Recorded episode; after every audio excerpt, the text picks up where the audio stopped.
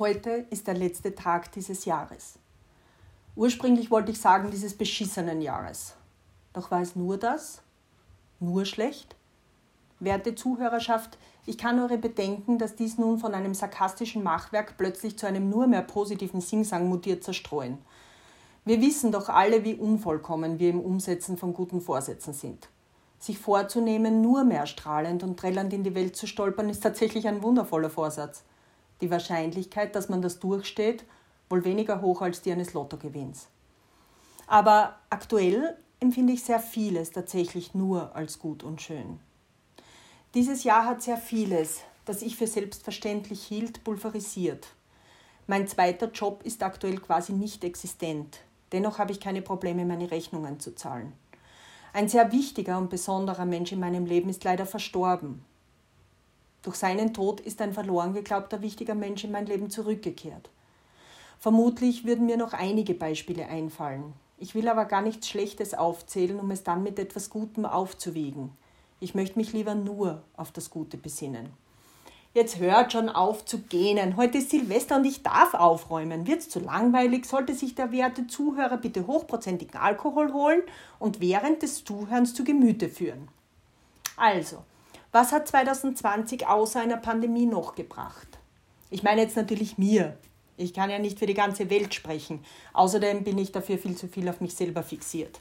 Denn dieses Recht sollte sich jeder Single ohne schlechten Gewissen nehmen.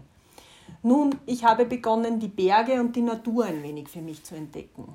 Da ich ein unbeschreibliches Talent habe, mich zu verirren und mich genau nirgends auskenne, weil ich ja in meinem ganzen Leben nie irgendwo war, wo man nicht elegant mit Auto und Navi hinkommt, wagte ich es nicht, irgendwo alleine hinzugehen. Ich wollte aber auch mit niemandem mitgehen, weil ich es nicht leiden kann, wenn ich das Gefühl habe, dass sich jemand wegen mir zurücknehmen muss.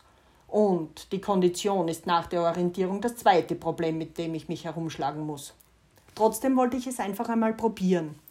Somit habe ich mich vorbereitet und mir die Bergfex-App heruntergeladen.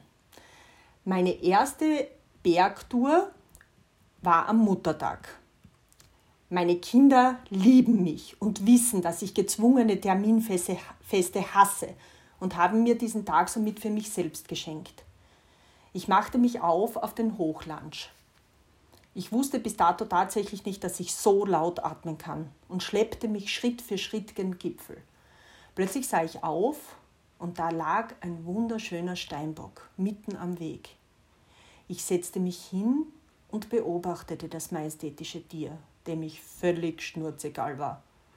Ich kann dieses Gefühl des Staunens, der Dankbarkeit, des Unglaubens gar nicht beschreiben. Der Rest des Wegs schien mir gar nicht mehr beschwerlich. Als ich tatsächlich das Gipfelkreuz vor Augen hatte, war ich wirklich erfüllt. Ich bin zwar ein recht spiritueller, aber absolut nicht religiöser Mensch. Ich kann mir aber vorstellen, wenn jemand Bezug zur Religion hat, dass diese Erfüllung vergleichbar sein könnte. Die Tour mit der App zu gehen war sogar für mich ein Kinderspiel. Somit hatte ich ein tolles Erfolgserlebnis und ein neues Hobby. Ich bin zwar nach wie vor niemand, der jede freie Sekunde auf einem Berg sein muss, und ich liebe im Sommer nach wie vor das Wasser ein bisschen mehr. Außerdem fahre ich immer noch gerne mit dem Rad und habe mich auch darin versucht, einen Gipfel über einen Klettersteig zu erreichen. Da fällt es mir aber teilweise wirklich noch sehr an Kraft. Ich habe aber wunderschöne Plätze gesehen in diesem Jahr, das doch entschleunigt hat und neue Sichtweisen gebracht hat. Wann auch immer alles wieder einigermaßen normal ist, ich denke, dass ich auch in Zukunft weniger arbeiten werde, um mehr Zeit für die Schönheit rund um mich zu haben. Was gab es noch? Mein Kind hat das Studium abgeschlossen. Ich habe mein Traumtattoo stechen lassen ich habe sehr viele wertvolle Menschen kennengelernt bzw. Beziehungen vertieft.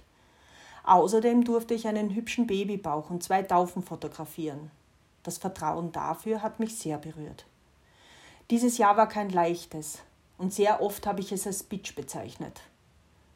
Doch es hat auch sehr viel Schönes, Neues und Gutes gebracht und dafür bin ich dankbar. Ich habe keine Ahnung, was 2021 bringen wird. Ich freue mich auf alle Fälle darauf, auf jedes Erlebnis, auf jedes Lachen, aber auch auf jede Träne.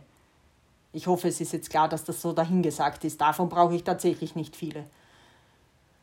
Aber das Leben ist schön. Und ich bin dankbar, dass es mir und meinen Lieben so gut geht, dass wir gesund sind und dass noch so viel auf uns wartet. Danke 2020.